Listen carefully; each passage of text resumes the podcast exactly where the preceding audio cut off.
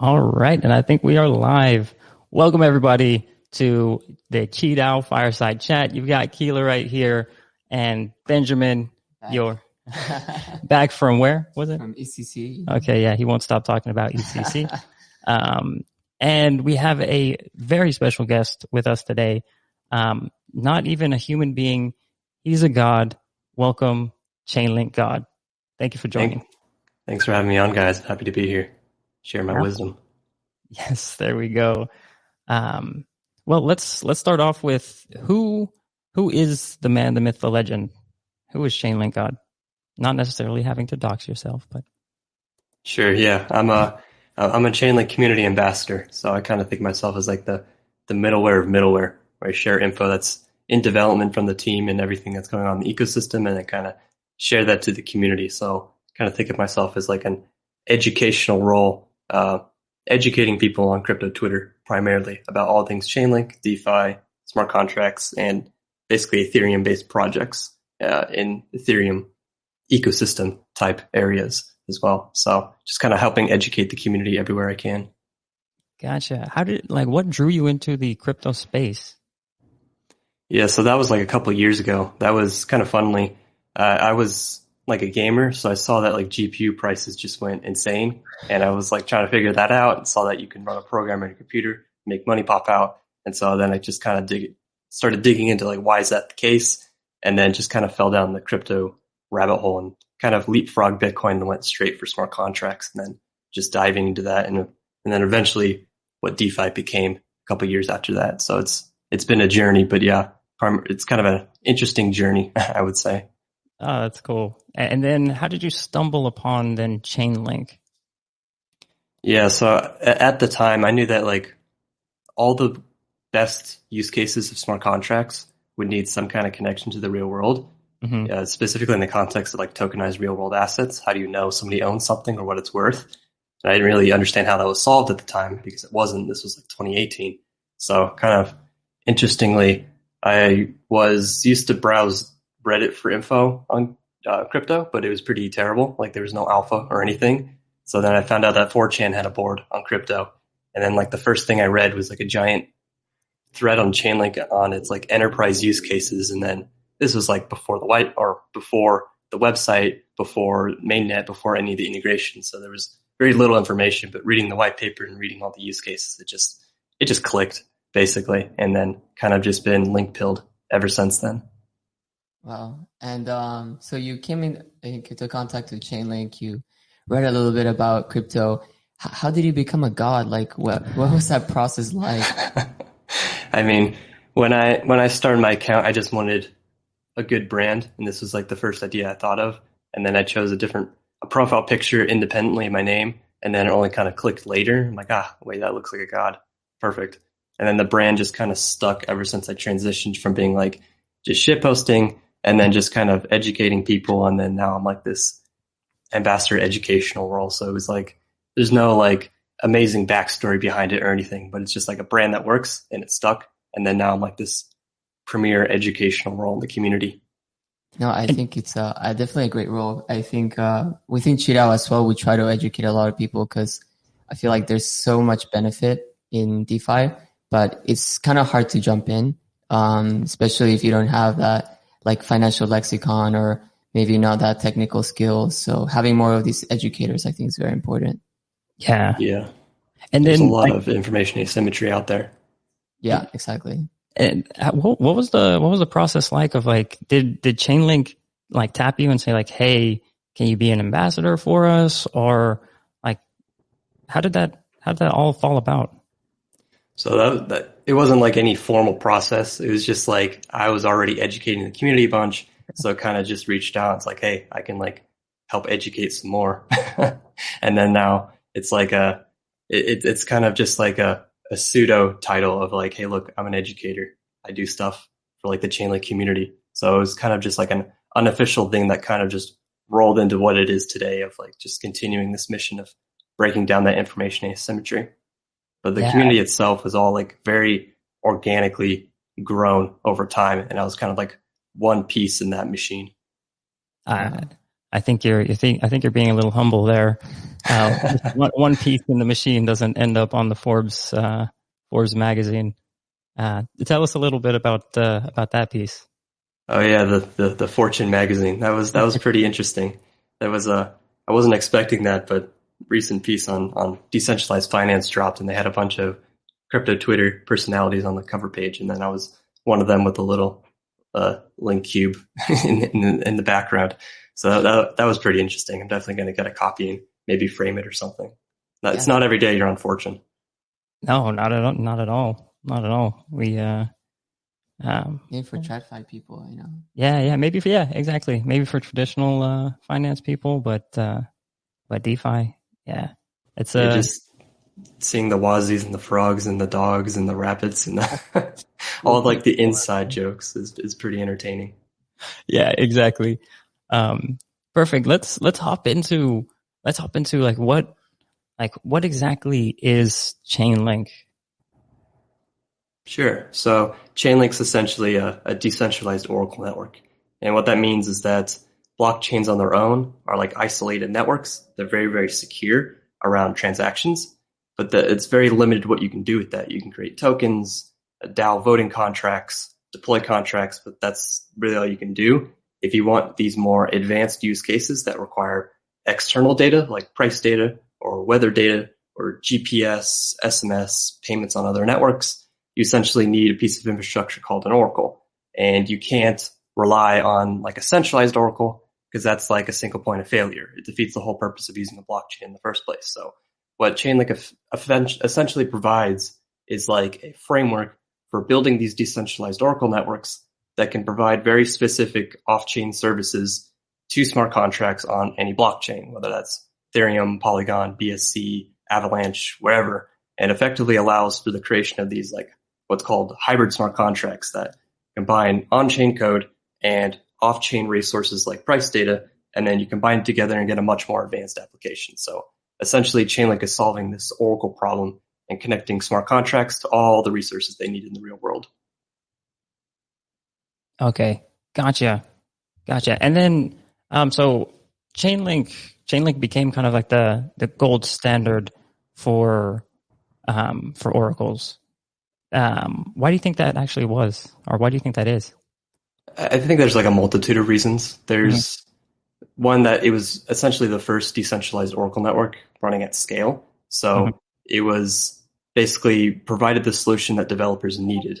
And that kind of led to a great network effect over time where now it's securing about $30 billion with like about over 600 integrations with over like 450 data feeds. So it has like this large collection of very, very decentralized and secure uh, Oracle networks that developers can rely upon to continuously provide them external data, even during the worst case scenarios like extreme uh, network congestion during NFT drops or downtime in like internet infrastructure that recently happened with, I think, uh, was it, was it DNS or something? So essentially like all these worst case scenarios, Chainlink just works. And I think developers really appreciate that. Users especially appreciate that because it keeps their user funds secure. And so because Chainlink simply works and it has so much data, then it's kind of like a natural Schelling point. There's there's no reason to use any other Oracle because it already offers everything you need effectively.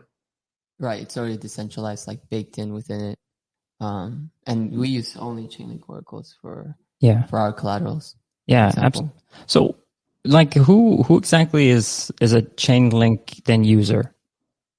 Right. So Chainlink, it's not like a decentralized application where users directly interact with it. It's more like underlying infrastructure, kind of like a, a bit like Ethereum, where it's used by developers who build chain-linked applications, and then users interact with those applications. So essentially, Chainlink's user base is uh, the smart contract ecosystem, developers, DeFi, okay. essentially, and then people interact with those, which are like indirectly using Chainlink effectively.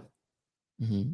And just for the audience, um, so the end user, the person using the applications that use Chainlink, they're not actually paying for like the Chainlink, right? Could you explain a bit about how that works?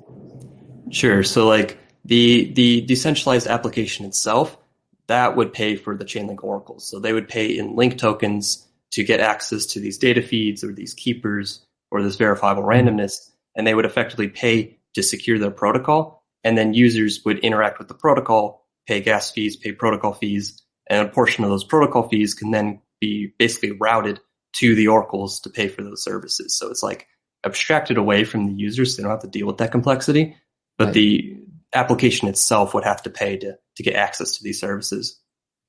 Okay. Gotcha. And I guess one, one thing that, uh, that can come up is if, if one day Chainlink decides to kind of up the prices and, and they control, like, like you said, they, they kind of are the gold standard. Most, most large, um, protocols and projects use them.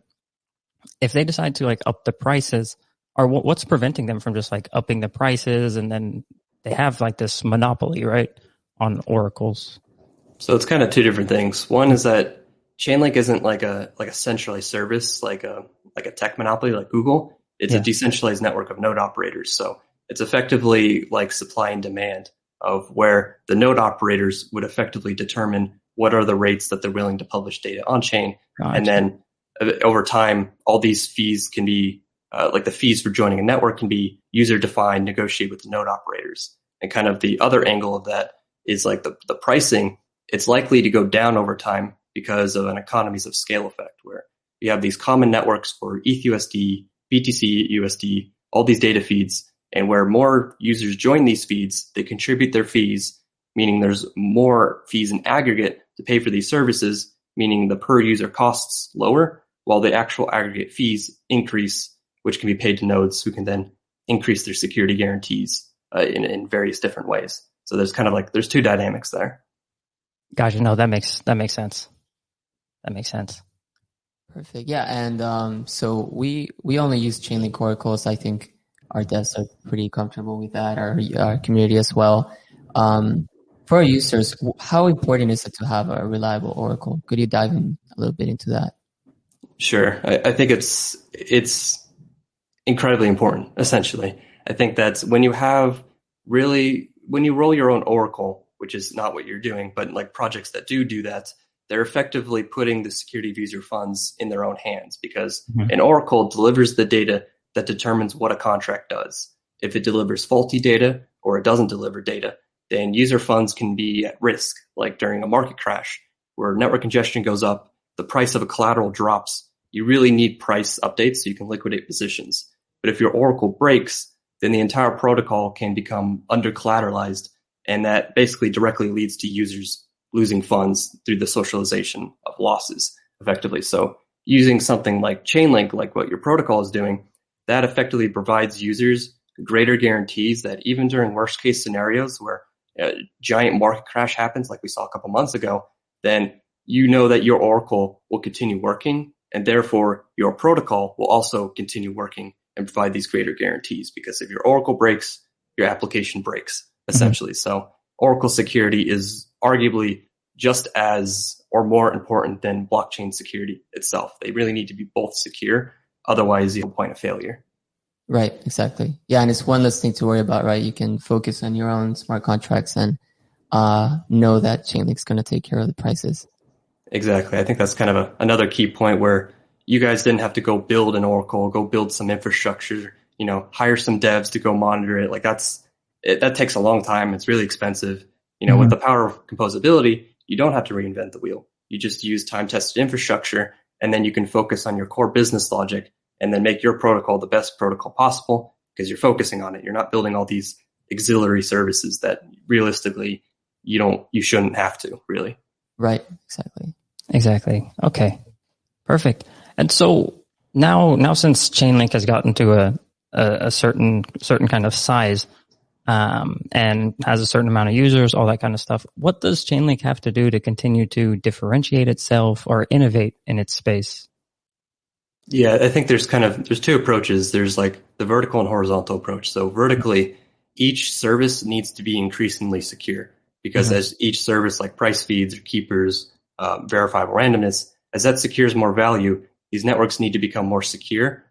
Otherwise, it, it can't uh, it can't catch up effectively. It can't provide the guarantees that users need. So essentially, Chainlink is able to scale its security for each service over time, while other protocols are very rigid with a limited amount of nodes or a limited amount of sources, while Chainlink can continue scaling more sources, more uh, more node operators, additional security mechanisms like explicit staking or trusted hardware. So like it can continue scaling. And then there's the the the, the key one with like horizontal where additional services are launched. So price feeds is like the first initial Oracle product. It's very important for DeFi.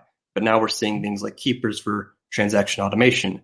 We're seeing proof reserve for auditing stablecoins uh, that are backed by off-chain collateral and wrapped tokens. We see things like calling any API, seeing things like verifiable randomness. So as Chainlink expands its suite of services, that basically provides a greater market uh, for for the Chainlink protocol, and it basically allows Chainlink to continue being like the industry standard because it's like a one-stop shop for all of your off-chain services needs. So it's kind of like these two approaches in combination that allow Chainlink to become like a global standard like HTTP or Linux of mm-hmm. that type. Right.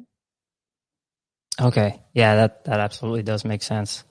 Um, eh, you, you just, you just touched upon one of the products that, um, that Chainlink has pushing out. And I think if you're in the Polygon community, you've probably heard a little bit about it, which is the VRF. What, what exactly is Chainlink's VRF?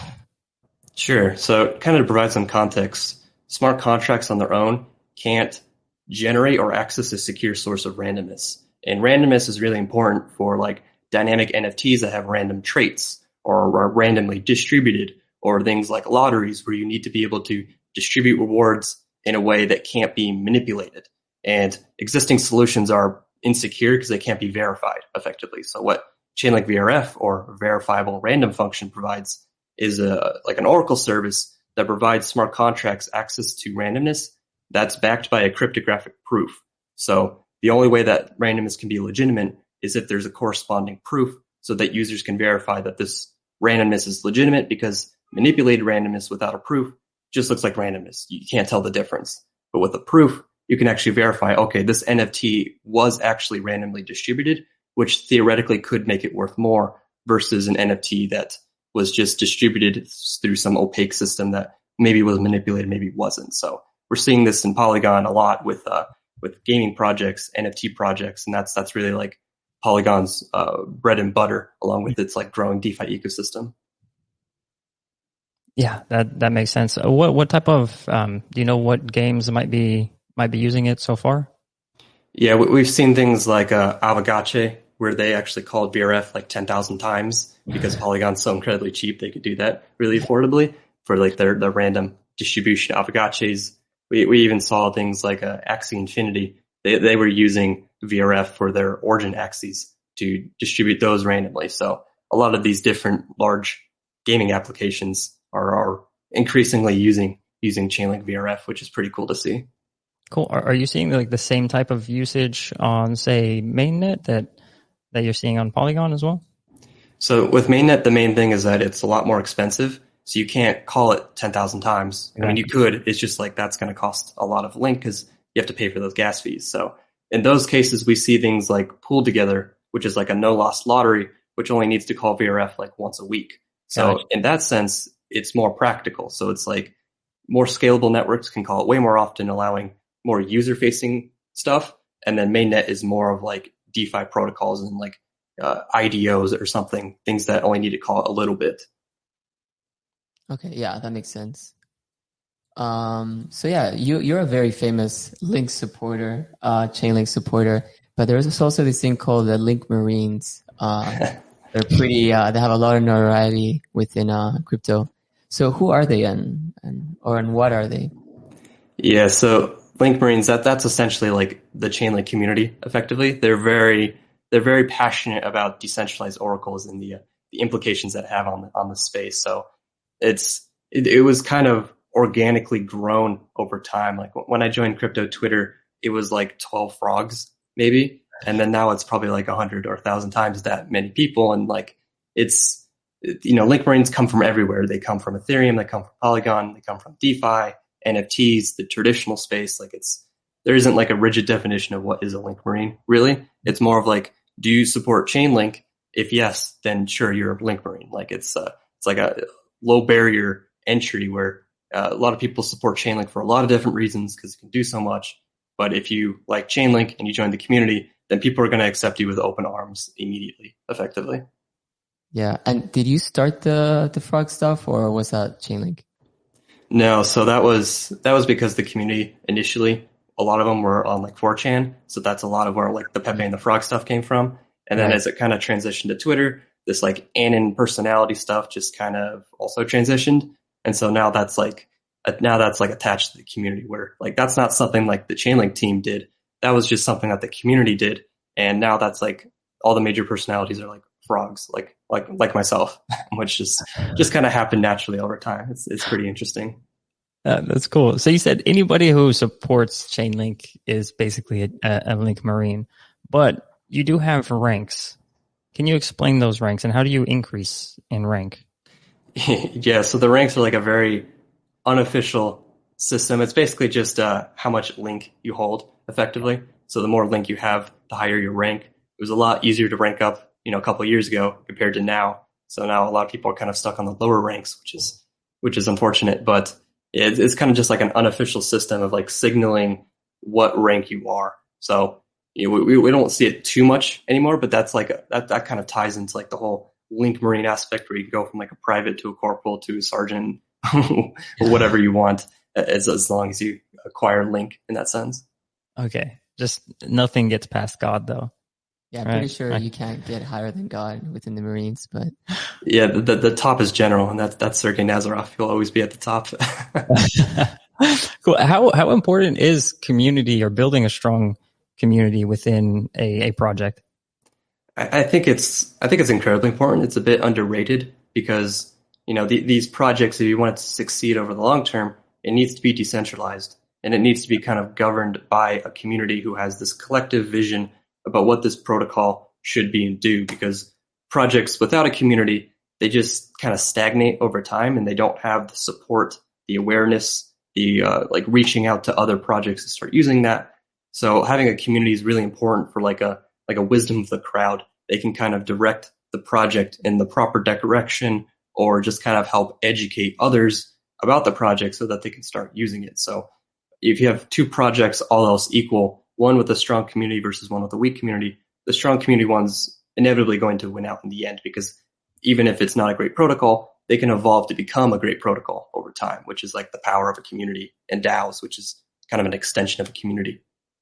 Yeah, got you. We actually have a link marine in the uh, in the comments. I have a quick question for you. Sure. It's it's there on the screen. I've got the 2100 link. What rank am I? Oh man, I gotta pull this up. Oh, so there's okay. There's like a legit chart. yeah, on chainlinkecosystem.com you can see link rank Yeah, charts. yeah. Yeah, so he's a corporal. Congrats, man. You're a corporal. Congrats. Nice, nice. Fantastic. All right. Um, I guess uh, let's let's see. I think there was also we have a question from the Twitter, um, Oh yeah, yeah. from the Twitter community. With a little Uh, bit of a a giveaway, right? Yeah. So whoever had the most likes, um, got some sort of reward, and Backfire Capital got the most likes. Yeah, and so um, we will we will hit this question here shortly. But I one one thing that I did want to ask, or a couple things that I wanted to ask before we hop into there, and is what really excites you about like the future of DeFi? I think DeFi, there's kind of there's like two primary things I think is like the main advantages or like the main things we'll see become a theme is uh, transparency and control. So like with transparency compared to the traditional system, it's like incredibly opaque. It's basically why 2008 great financial crisis happened, where you can't audit anything that happens. But with DeFi and smart contracts, Mhm. it's all on chain code. Anybody can go look at a protocol, see that it's collateralized properly, look at all the parameters, see who owns what, the health of each position. It's it's purposely very very transparent, so you can access what the risk of a protocol is by yourself, no permission needed. And the other aspect is control over your own assets. So in the traditional system, you really have to give up control to a custodian. You don't really have a choice if you want to earn interest or borrow or lend or get some stocks. You got to give up cu- custody. And in DeFi, it's a bit of a scary thing, but it's also very powerful where you can own your own assets. Even if you deploy it into a DeFi smart contract, only you can withdraw that asset depending on how it's implemented. So it's it's it's a lot more control of your own assets where you can't have access revoked from you. You can't be censored or you can't be uh, shut out of the system because there's no capability for anyone to do that. So it's a lot more, you have control over your own assets and combine that with transparency. It's an unprecedented level of uh, advantages effectively over the traditional system. So I think over time, we'll really see those narratives play out and people begin to understand the true advantages that applies to every type of DeFi application that exists. Cause it's not, this doesn't just apply to like DEXs or money markets. It applies to every protocol, decentralized stablecoins, uh, prediction markets, and everything beyond. Gotcha. It, oh, that's great. Is there anything that really scares you or keeps you up at night? Um, in terms of DeFi, not like spiders. Yeah, yeah uh, I would say systemic risk in a sense because composability is extremely powerful. You can plug all these things together, but if people are aping in too hard um, and something collapses iron finance style, then that can generate really bad narratives that, oh, look, look, DeFi is a scam. Look, all these apes jumped in and they got hacked.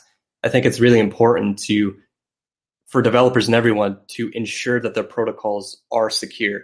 So we don't see a THORChain type situation where the same protocol gets hacked like two or three times in a row, where these protocols, they, you know, it's not just about audits, but having like a defense in depth approach, being careful about how you roll out a product because it's more like deploying hardware than software. When you deploy it, it's really hard to change things and it may be too late to change things. So, you know, if a major protocol gets hacked, you know, that's going to be terrible for the entire space. So it doesn't necessarily keep me up at night, but if that were to happen, it probably would in that sense. So I hope that doesn't happen. I hope people take a more security oriented approach, like kind of what, what Chainlink does effectively for oracles, but also mm-hmm. for DeFi.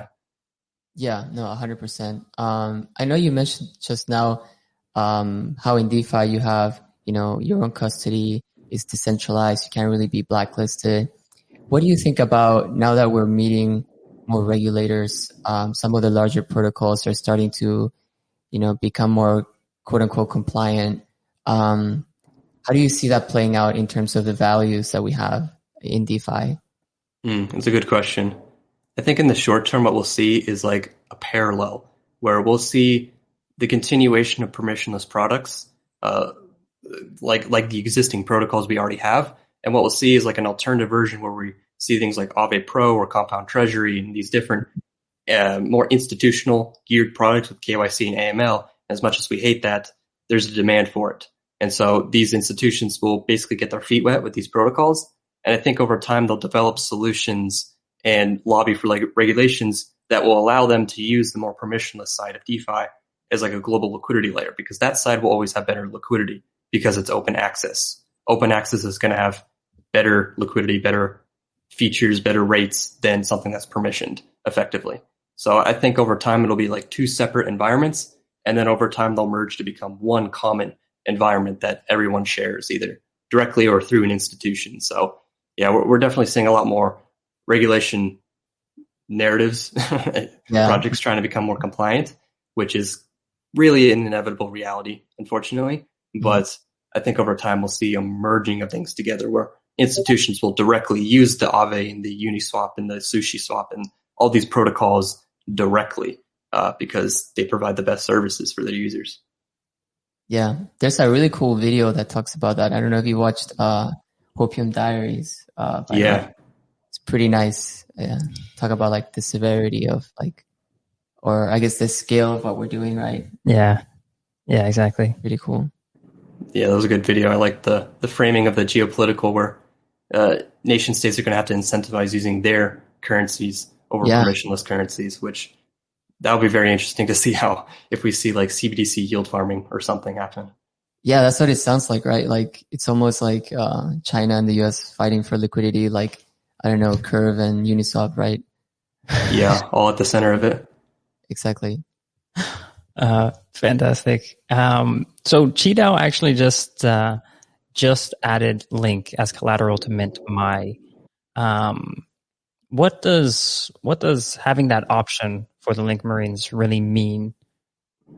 Yeah, I think it's I think it's powerful in the sense that a lot of the Chainlink community likes using DeFi on these different networks. Uh, they they, they want to dog food the products specifically that use Chainlink. They're not going to use a protocol that doesn't use Chainlink. So the ability to use a Chainlink protocol with the support of Link as collateral to then go borrow stablecoins, I think is incredibly powerful because uh, basically brings your finances into your own hands. You can borrow to go leveraged long. You can borrow to go yield farming. You can borrow to go use your working capital wherever you want. And I think these decentralized stablecoins effectively are going to become the predominant medium of exchange. So if you need to pay, you know, for goods and services, but you don't want to lose exposure, you can use a decentralized protocol and then borrow the stablecoins you need to go purchase those goods and services without losing exposure. And that's all in a permissionless, censorship resistant way, which is incredibly powerful. So I think that as more protocols kind of adopt Chainlink and support Link as collateral as your protocol, it basically gives people more choice to basically choose what they want to do with their assets without losing access to those assets, which is a powerful concept that we don't really see in the traditional world, not in a permissionless sense, at least. Right. Yeah. Perfect. And then I think that's a great segue into the question from Backfire Capital, um, which um, Backfire Capital asked, how does Chainlink God recommend the Qi community build trust with other protocols, especially the the Link community? That's a good question. I think I think the Qi community really emphasize. Uh, kind of I've noted this multiple times, like the security aspect of it, mm-hmm. where because you're using Chainlink, that's a good thing to signal to the Chainlink community, but it's also a good thing to signal to other users and other protocols that want to integrate with uh, the products in the Qi ecosystem effectively. Mm-hmm. Because if other protocols can rely on your protocol and you have these guarantees like Chainlink, and you can showcase these other these these audits and this time tested evidence that your protocol works, then that's kind of definitive evidence on top of the, the, the unique advantages that you provide to basically convince people to integrate with your project. Because I think that's like that's the best way um, to kind of incentivize or kind of convince people to integrate with your project is that it's highly secure because that's what people care about at the end of the day effectively. So I think that approach of highlighting specifically it uses Chainlink, specifically that it has security features and that it's highly transparent is the best way to convince people to interact and deploy and basically build upon your protocol effectively. Yeah, absolutely. That's the number one thing that uh, that we ask any uh, you know any project or collateral that wants to be you know wants to be used or any token that wants to be used as collateral you have to have a Chainlink Oracle. If you do not, go and reach out to the to, Chainlink. Yeah, talk to Mike, right? Go talk to Mike at Chainlink and uh, you know get get back to us once you have that uh, that Oracle in place.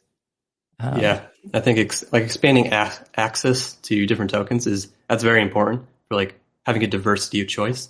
But at the same time, you can't compromise on security and aspects. Like you could launch a lot more tokens but then compromise with like low liquidity tokens, really insecure low quality data feeds. Mm-hmm. And while that may be good for short term growth, it's not going to be good for long term growth because long term your protocol could collapse, you know, which is good that you're not taking that approach, that you're taking like a Chainlink first approach to then ensure that now and into the future, your protocol is going to keep working. Users won't lose funds. And that's, that's incredibly key.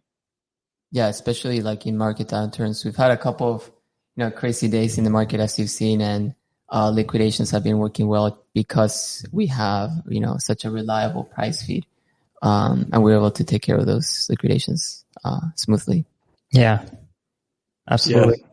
That, the happy days, those are easy to get by, but it's like the days where everything's bleeding and there's blood in the streets. Like that's, that's when protocols are really tested. So that, those are always good times to highlight, Hey, look, our protocol works. like that's always a good time to highlight that. Hundred percent. For sure. Um, I, I, guess what are your what are your thoughts on on Polygon and the Polygon ecosystem? Um, have you been able to play around a lot there? I know that you had mostly talked about kind of mainnet and, and the Ethereum network. So, um, yeah, yeah, I think Polygon fits a good niche in the sense that because it's a side chain and because it has extremely low fees, it's extremely well suited towards a specific audience that's very fee sensitive. So mm-hmm. on Ethereum mainnet, there's great applications and a lot or a certain percentage of people can afford to interact with these protocols. but not everyone can, especially when there's an NFT drop or something. So I think Right. having a side chain which is gets some security properties from Ethereum and that has its own growing ecosystem with incentive campaigns leads to the growth of a lot of interesting uh, high throughput, low cost applications like we see with uh, more more accessible DeFi protocols, more NFTs, more of these on-chain gaming applications, which have kind of converged to Polygon because of it. I think that's kind of Polygon's niche effectively. So it, it's kind of I kind of see it as like there's different layers. So you'll have Ethereum, which is like the the greatest security assurances at the highest cost. You'll have rollups with a little bit more security and less fees, and then you'll have these side chains which have a little bit less security, but they're extremely cheap while still providing blockchain type guarantees. And I know that Polygon is going to expand to do rollups eventually. Uh, right now, it's like a proof of stake sidechain for now. So I think Polygon, if they successfully take that route, then they could become like a, a very large layer two DeFi package, essentially, with all these different layer two solutions. So I think they're in a unique position to keep growing if they take things take things carefully. Yeah, yeah, and also a, a wonderful team of really hardworking people, uh, the Polygon guys and girls. Yeah, yeah, for sure. Uh, let's see. Do you have an ask maybe for the Polygon community? Um, something that they can they can do for the Link community, or I would say that I mean it's probably like an obvious obvious answer, but like anywhere that you can use Chainlink to secure these applications is crucial because it doesn't matter if you're on Ethereum, you're on Polygon, you're on BSC, whatever chain you like. If you prefer the Polygon chain for the properties it provides, you still need to provide extremely high level of security. So I think mm-hmm. anywhere that Chainlink can be used, then it should be used effectively. So I think it, it would be interesting to see more of like a, this is just kind of what kind of what I think is that like as we see more of like a metaverse growing on Polygon, I think that would be a good thing to lean into and a thing to play into because Polygon's so uniquely positioned with low cost minting of NFTs and these different interactions using NFTs as collateral in DeFi, then the merging between the metaverse and the DeFi uh, ecosystem together into like one smart contract universe, which that has very powerful properties. And I think that Polygon's probably in a good position to to make that a reality effectively. Yeah, and also you uh you run a podcast right on Spotify. Yeah, yeah, the Chainlink God podcast. So, Tell us a little bit about that. yeah, so that that's like a that, that's geared more towards Chainlink, but we talk about things DeFi, smart contracts. So I've kind of I started exploring the Chainlink 2.0 white paper that released earlier this year. It's like 136 pages. So if you don't want to read all that but still want to learn about the future of Chainlink, I have a podcast talking all about the the different features of the Chainlink 2 white paper. I'd have a podcast on the crypto economic security of Chainlink. We talk about MEV. We talk about the different Chainlink services. So basically, it's like if you want to get the maximum level of link pillage possible through an audio format, then the Chainlink God podcast is like the place to go effectively. So I'm, I'm, a, I'm a little biased, but I would say that I know a little bit about Chainlink. So it's if you want good knowledge, that's a good place to stop. Great. Yeah, don't forget to check that out, guys. yeah, fantastic. Um, let, let's look real quick at the comments from the community and see if there's any uh, uh any A lot of activity there. yeah, a lot of activity for sure. Um, okay, we've got a good one. We've got a good one right here. um, well, Yeah, I mean, it's- go ahead. it's funny. I've, I've never heard people like comment my voice before, but then I started doing podcasts and like, wow, you have a radio voice. I'm like, okay, cool. Keep doing it. You, you honestly, yeah, you do. You do have a radio voice. I would say so. Um, we got another uh, comment here. Um, Polygon. Yeah, yeah, Yeah. that's one way to go.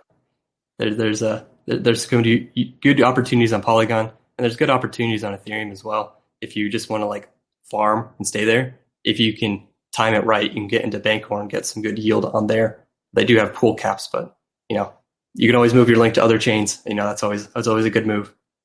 Yeah, you gotta time it. I I've done some transactions last week, and I poorly. I timed it very poorly. like I would use the transaction just when it was the most expensive, and like five minutes later, it was super cheap. yeah, You gotta just yeah time it well. Yeah, weekends I found have always been the cheapest. It's most Oh, really? expensive on the weekdays. Yeah, So that, that's when you do want to do all your farming shifting around is on the weekends.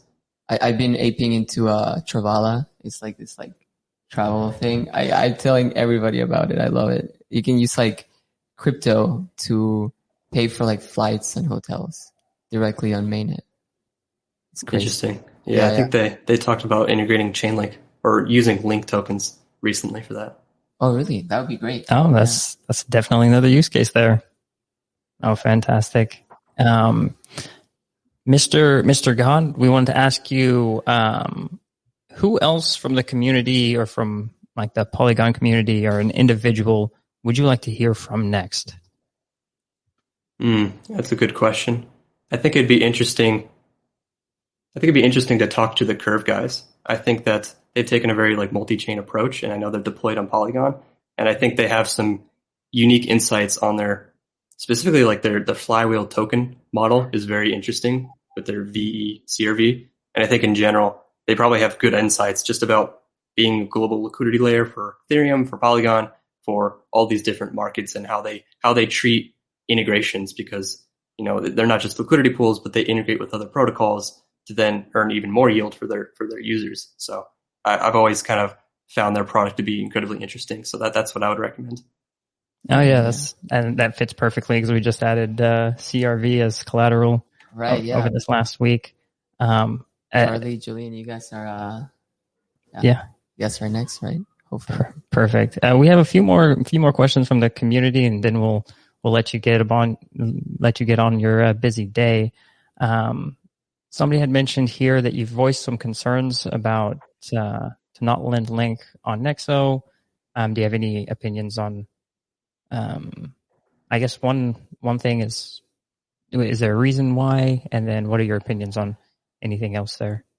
Yeah, so it's kind of it's two pronged. One's more generalized, where when you deposit your tokens, anything to a CeFi service centralized, it's entirely opaque. It's not only custodial, where you don't have access to your tokens anymore, but it's entirely opaque, where you don't actually know how they're generating yield on your tokens. And a common way, which you know it's hard to verify because you can't verify it; they're not on a blockchain. And Mhm. uh, just to know, I don't have anything against these projects. It's just that personally, I'm not a fan of putting my funds into a protocol, well, really a website, a company that I don't know what they're doing with my funds. And in some particular cases, they get your yields by effectively lending and shorting your tokens to effectively get yield on it. So there's kind of, it's not entirely transparent. So if you have the ability to use DeFi to get yield, that's going to be a thousand times better. Even if theoretically the yields are lower, which they're not, but even if they were, you have the advantage of like uh, transparency. You know what they're doing with your funds, how you're getting yield, and you have complete control. So, you know, if we have a Mount Gox type situation, you're going to be fine from that. So that that's kind of in general. C CeFi is very good on like the user interface front, customer service, but on the transparency and security aspect, it's leaves a lot to be desired. Yeah, 100% agree. Perfect. And then from Enigma of War, um, what is your opinion on more stag, um, more pegged stablecoins versus something like uh, Qi and Maker, um, or the future uh, future potential of Qi when you look at the current decentralization future of Maker? Um, Gotcha. I, I would assume by peg stablecoins, it means like centralized stablecoins backed by US dollars in the bank account. correct. So those are those are very scalable, but they're also like incomprehensibly centralized. So if we want to move towards a DeFi ecosystem that's actually decentralized, then you need stablecoins that are backed by on-chain assets. And while Maker's DAI has been very successful and used a lot of places, it's also backed by 50% USDC, which is a peg stablecoin. So it's not entirely a decentralized stablecoin in that sense because it has a lot of centralized collateral. But if there's an opportunity for Qi to focus on these more decentralized collaterals, creating these incentive schemes to go use these uh, MAI stablecoins, then I think there's a large opportunity to become a global liquidity layer. I think in general, decentralized stablecoins, as they continue to evolve, we've seen a lot of different uh, implementations of many different approaches. Some work, some don't. But I think it's inevitable that those stablecoins are going to become a lot more successful than centralized peg stablecoins that, while there can be proof reserve, ultimately at the end of the day, they're going to be centralized and with more regulations, they'll probably become permissioned and KYC as well, realistically. So I think there's a large design space for for things like uh, Key and uh, Maker and these different decentralized and algorithmic stablecoins. Cool, cool. Fantastic. Oh yeah, I love hearing that. That was that was great insight. Yeah, and I think uh, yeah, I think that's most of the questions there. Um, but yeah, perfect. Uh, do you have any last uh, any last you know words of wisdom you want to share with the community? I would say the best way to learn about DeFi is to just start using it. Uh, that's like the best way to just get your hands dirty. Start using it. Start depositing collateral, borrowing stable coins, go depositing it to earn yield somewhere, trading to other assets like that. You're not going to understand how it works really until you actually start using it. And then you start to understand it. Reading the docs always helps as well, but there's nothing else like just using it and then seeing what works, what doesn't work. So that's what I would recommend to everyone, whether that's Ethereum, Polygon, even BSC with a small amount of funds, you know, just try something out and see how it works. Yeah, I, I, think I think that is the beauty of Polygon is you can really try things out with with very little to no no money and just test it out, see if it's for you. Um, and if it's if it's not, I mean you you didn't uh, you didn't waste didn't a bunch of gas fees. Yeah, yeah, yeah. From uh, Crypto OG. Yeah, exactly. Now, thank you so much, Chainlink God. Uh, we really appreciate the time that you spent. We are super ecstatic that the Chainlink uh, community and the Link Marines are now, you know, part of uh, the Qi community. Um, yeah, really thank you for your time, and we hope to chat with you soon. Absolutely. Thanks for having me on. Happy to happy to share my insights. Perfect. Talk soon. All right. Have